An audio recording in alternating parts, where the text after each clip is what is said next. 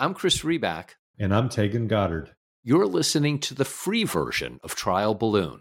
Visit trialballoon.fm to get new episodes every week and more.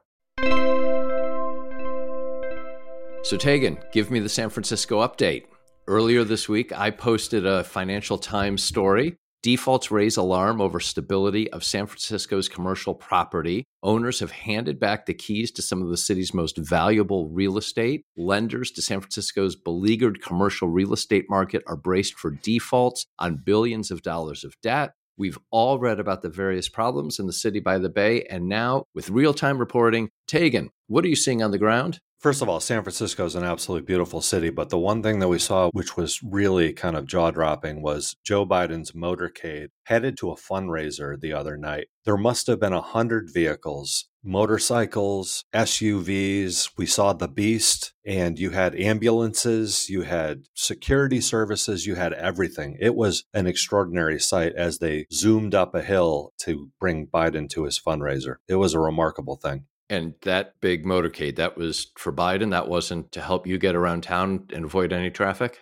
No, it actually slowed me down getting to dinner that night. So it was definitely not for me. I've known you a lot of years. It takes a lot for something to get between you and dinner. Yeah, exactly. It was funny though, because you wondered the entire time is Biden actually in this motorcade or is he in a Toyota Corolla somewhere going in the back entryway? You know, or in one of those driverless vehicles that you uh, sent me the video of. The other thing that was amazing is that you kind of thought that Joe Biden might be one of the guys on the motorcycles with his sunglasses glasses on. But anyway, we weren't quite sure, but it was definitely Biden's motorcade. A pretty extraordinary show. Of course, it's always cool to see one of those uh, motorcades. But sincerely, any thoughts? Have you? I mean, you're there. You know, you're a tourist. You're vacationing. I don't know if you're getting a feel, but are you getting any sense? I mean, we all do read so much about San Francisco and the issues that it's having. Are you getting any sense of that, or that's not affecting you in the locations where you dine? It has not been affecting us at this point, but as you know, I have long held that New York City is the greatest city in the world. But I have to say, San Francisco might be one of the most beautiful cities. It is just a gorgeous place, and none of that has changed. Even if the commercial real estate market is failing or having problems, and even though there's obviously reports of increased crime everywhere, it has not taken away from the general beauty of the city. It is a beautiful city for sure. I haven't been there in a while. It's time to get back. It's also time to get on with business. Gallup released a new poll and analysis this week. Abortion remains a potent issue for pro choice voters. Gallup reports a year after U.S. voters attached record high importance to abortion as an election issue, a new Gallup poll finds it's retaining its potency, particularly for the pro choice side of the debate. Currently, 28% of registered voters say they will only vote for candidates for major offices who share their position on abortion, one percentage point higher than the previous high of 27% recorded in 2022 and 2019. Point number two a record low 14% now say abortion is not a major issue in their vote. While similar to last year's 16%, it is down nine points from the prior low of 23% recorded in 2007. More people are feeling that abortion is a major issue in their vote. And then lastly, the remaining 56% now say abortion is just one factor among many to their vote. This is similar to 54% in 2022, but significantly higher than the 45% to 51% readings over the prior decade.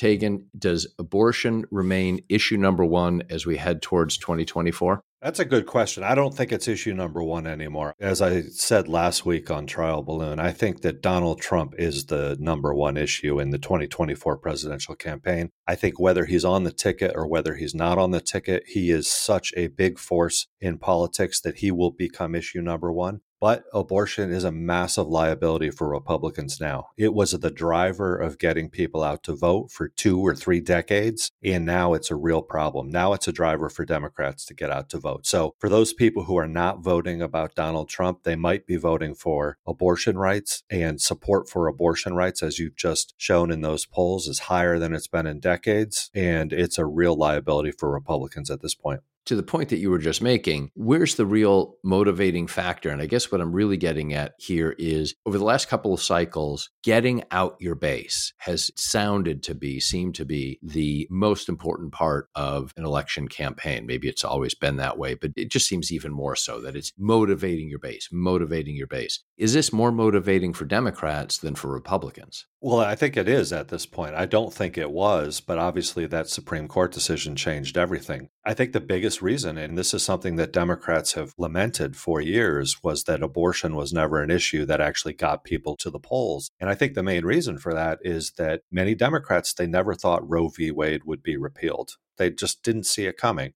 Now that it has, you've seen, just as you've shown in these polls, you've seen a complete reversal in terms of what's happening. All of a sudden, people realize not only is it possible that abortion rights can be banned, it's happening in the states. You even have movement on the national level. It looks like Republicans are going to try to force through a national abortion ban. They'll probably take a vote on this in the House of Representatives before the 2024 election. And while Republicans believe that's an issue that gets out their base, I think it's a much more potent issue for Democrats right now because these Democrats never believed it would be taken away. So we've seen a complete reversal in terms of the motivating effects of that. And it's not just these polls. You know, people can talk about the polls and the flawed methodologies and all of that and whether we should even trust the polls anymore. We've seen abortion as a key motivator for Democrats in virtually every special election since the Supreme Court decision. It was true in 2022, it is true in 2023, and it is still driving Democrats to vote in numbers that they were not doing so before. So while I still believe that Donald Trump is going to be the biggest issue headed into next year, abortion is a really big issue for Democrats still. And that's all bad news for Republicans because those are both issues that are not good issues for Republicans in general. There's another wrinkle to this that came up this week, and this gets to one of the issues that I know you know from our conversations, I find really, really fascinating. And we talked about it in a different context the other week when Gavin Newsom was threatening to charge Ron DeSantis around the sending of immigrants to California. And this is the tensions between the states. What ends up happening when laws in one state run directly contrary to laws in other states? And obviously, with the Dobbs ruling and the pushing of abortion laws now down to the states, unless, of course, as you stated, Republicans try to get a federal ban of some kind, there's huge tension between the states. And the New York Times reported this week that the New York State legislature gave final approval on Tuesday to legislation that provides legal protection for New York doctors to prescribe and send abortion pills to patients in states that have outlawed abortion. The measure, along with similar new laws in several other states controlled by Democrats, could significantly expand medication abortion access by allowing more patients in states that restrict abortion to end pregnancies at home without traveling to states where abortion is legal. How's that going to work? So, a New York doctor can prescribe medication to a patient in Texas or a patient in Florida, pick your red state, and New York is saying, we're going to protect these doctors. And I believe Texas has already passed legislation. And if not, they were talking about it. Maybe it didn't get passed to be able to go after people out of state. Now you've got state on state action just waiting to happen. No, it's a very good point. And I think that this is why ultimately these cases will be going back to the Supreme Court at some point. You know, all of these laws, all of these measures will be challenged. But if you go back to just a few years ago when you and I first met at the Kennedy School and we would see Tip O'Neill, the former Speaker of the House, roaming the halls, he was the one who said all politics is local. I think that the abortion issue, while people are attempting to make it a local issue and allow states to create their own laws, I think this tension that you've highlighted here just shows that it is a national issue, that ultimately this will be decided at the national level, whether by the courts or ultimately by the legislatures. The pressure is pretty intense for both sides to create a national law one way or another, granting abortion rights or taking them away at a certain time in pregnancy. That's interesting because one of the things I was going to ask you was for this to actually motivate voters, does there have to be local legislation or local items on the ballot for folks actually to get out to vote. And what you're saying, what I'm interpreting you as saying is no, not really. Even in states where there is not local legislation or local ballot amendments or such, this is a national issue and this is going to motivate voters nationwide. When Florida bans abortion at six weeks, I think that motivates abortion rights activists across the entire country. So every time one of these red states further restricts abortion, it becomes a bigger issue nationally. So this is just one of the ways that our political landscape has changed over the last 30 years is that while all politics was once local, it seems like almost all of these issues have become national issues. We know what's happening in each of these localities, in each of these states on all of these issues. And we know that what happens is it kind of spreads from state to state. And so instantly it becomes a national issue. Abortion is probably the ultimate in national issues at this point. Next question for you Is America going to have a third party candidate this year? Here's why I ask.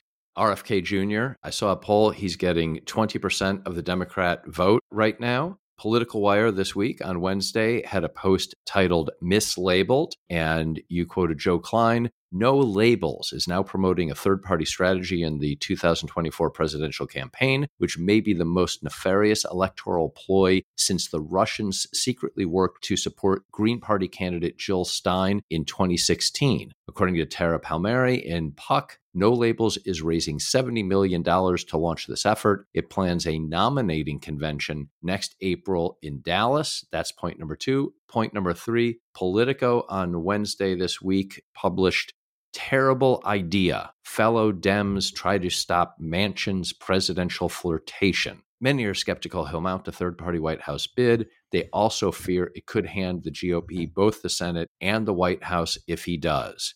RFK Jr., no labels, Joe Manchin, third party candidate time? Yes, I do think there will be a third party candidate, but I don't think it's necessarily going to be RFK Jr. I think RFK Jr., as Jonathan Last wrote earlier this week, he kind of portrayed his candidacy as a fifth column in American politics, as a secret effort really to kind of align with the Trump side of the American political spectrum. And that, you know, he predicted that RFK Jr. would actually speak at the Republican convention, which would be fairly interesting, but more in a way to hurt Joe Biden than for him to run himself. Whether Joe Manchin runs or not, I can't say. It's interesting that Joe Manchin refuses to say he won't run, and he certainly hasn't talked about running for reelection, or he hasn't confirmed whether he's going to run for reelection against Jim Justice in West Virginia. But the third party candidate that I would be worried most about if you're Democrats is probably Cornel West, the professor who uh, is long been allied with Bernie Sanders and the progressive wing of the Democratic Party. Just as we record here, he has just named Jill Stein, the former Green Party candidate, as his campaign manager you know, when you're talking about a close election and you saw what Jill Stein did to Hillary Clinton's candidacy back in 2016, I think Cornel West could actually get enough of the vote to potentially make a difference in a close election. So that's the third party candidacy I'd be worried about if I was a Democrat. But the one third party candidacy that you don't mention, Chris, is the ones Republicans should be worried about whether or not Donald Trump runs third party if for some reason he does not win the Republican nomination. And so while he's running way ahead of his Republican rivals right now in the polls, there are some indications that his support is softening. There's been a few polls showing that the support may be softening and that he's getting more and more candidates on the Republican side attacking him. Chris Christie is the human wrecking ball who's going after him and he wants to get on the debate stage. But we also have Will Hurd, the former Republican congressman from Texas, who has announced his candidacy, and he is very much an anti Trump Republican. So the more voices that you have out there that are attacking Trump, who knows, perhaps his support will decline to the point where someone else can sneak through and grab the Republican nomination from him. The problem for Republicans is that if Trump runs as a third party candidate, it seems that they would be toast in this election. And can a third party candidate in this cycle be anything more than a spoiler? I mean, we remember Ralph Nader. Was Ross Perot considered a spoiler for one direction or, or another in 92 against Bush and Clinton? Each side kind of claimed different things, but the analysis that was done suggested that his support pretty much split both ways. That's what I thought. So hard to say that he was a spoiler. Nader, obviously, in 2000 with Gore and you just pointed out Jill Stein in 2016 with Hillary Clinton. In this cycle, can a third party candidate actually win, or can the third party candidate only be a spoiler? And let's hold aside, I think, Trump as a third party candidate. Yeah, I don't think any third party candidate can win. Our ballot Trump? laws. No, I don't think Trump can win as a third party candidate either. What Trump could do if he ran as a third party candidate is he could destroy the Republican Party. So that's that's an entire that's a subject for another podcast episode, Chris. But I, I think that the Republican Party would be in deep, deep trouble as a party if Trump were to run third party, because I just don't think that the party would ever be the same again. And that may be an interesting outcome if that were to happen. Obviously, tons to talk about there. But no, I think a third party candidate is mainly a spoiler. I think we're talking around the margins. I don't think you're going to have a candidate other than perhaps someone like Donald Trump who could get enough support, not even as much support as Ross Perot got. He got, I believe, 19% in 1992 it is very hard to see how a third party candidate wins in our uh, system because, as you know, it is not the popular vote that elects a president, it is the electoral vote. And it's really hard to see a path. No Labels has been trying to make that case, but their analysis is really faulty. And I think that if No Labels fields a candidate, that is really bad news for Democrats. That's exactly what I was going to ask you about. What do you make of No Labels? I'm highly suspicious of them. Mark Penn is one of their chief advisors. He was a former pollster for Bill Clinton back in the early 90s, and he has subsequently turned into an informal advisor to Donald Trump. And so I look at no labels right now, and, and because they don't disclose their funders, I see them as potentially a stalking horse for some sort of candidate that can take support away from the Democratic candidate, and in this case, Joe Biden. I do not trust their motivations in terms of what they're looking for. I think that most Democrats are increasingly eyeing them as wary. And if Joe Manchin, he has been on the board of no labels while he's still flirting with a presidential run, I think it's probably part of his scheming to figure out how to position himself as a true centrist so that perhaps he can have a chance at winning reelection in West Virginia. But you never know. Joe Manchin's a hard to predict character. But if he were to run as a no labels candidate, Joe Biden's in big trouble. One follow up to something else that you mentioned a moment ago. Has Chris Christie been more effective in his two weeks as a nominee than you thought he might be? Because I've got to confess, I'm finding him more effective than I thought he would be. Well, he's definitely been effective at vocalizing this anti Trump message, that's for sure. Something that we haven't really heard from anyone other than Democrats at this point. But hearing it from a Republican, hearing it from a former Trump loyalist like Christie is definitely effective. What you see, though, in the early polling numbers is while he has increased his support, and that's a key factor because he needs to have a certain level of support to be able to make the debate stage for the Republican primary debates, he has also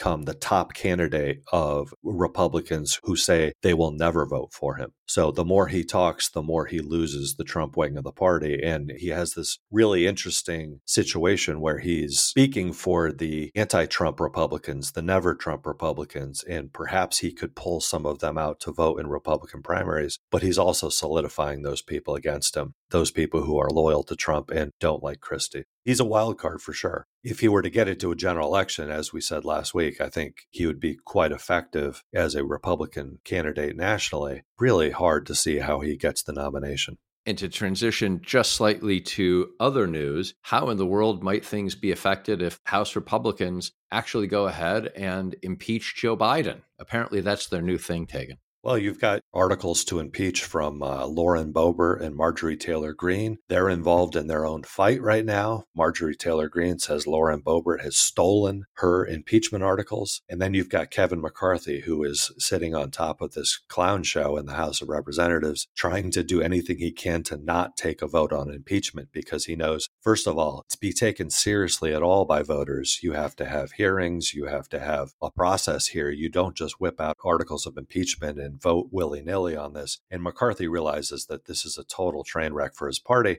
He also realizes that forcing more than a dozen Republicans that he has in his caucus who represent districts that were won by Joe Biden, he knows that that's going to be a really tough vote for them to take. And it's the last thing that he really wants to at this point. But will there ultimately be an impeachment vote against Joe Biden? You know, McCarthy seems to have put it off for this week, but ultimately it seems like that's where the Republican caucus is headed. Can they just not help themselves? I mean, every time they start to try to move forward in some collective way, freezing things on the floor, going with dueling impeachment articles, obviously going all the way back to Kevin McCarthy's Speaker of the House origin story of 15 rounds of voting. It seems like they can't just help themselves. I think that's exactly right. They really can't. You know, sitting here today as we record in Nancy Pelosi's home district, I'm just reminded of how skilled she was as a speaker. She protected those moderate votes that she had that allowed her to keep her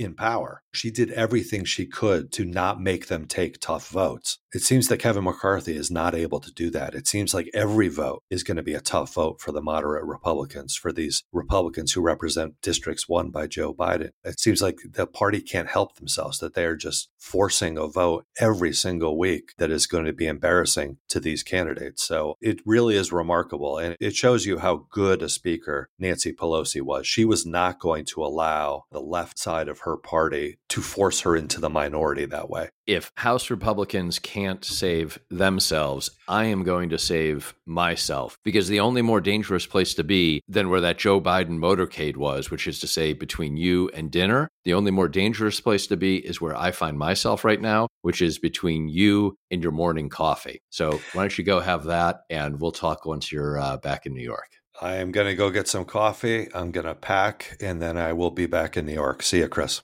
Good travels Taegan.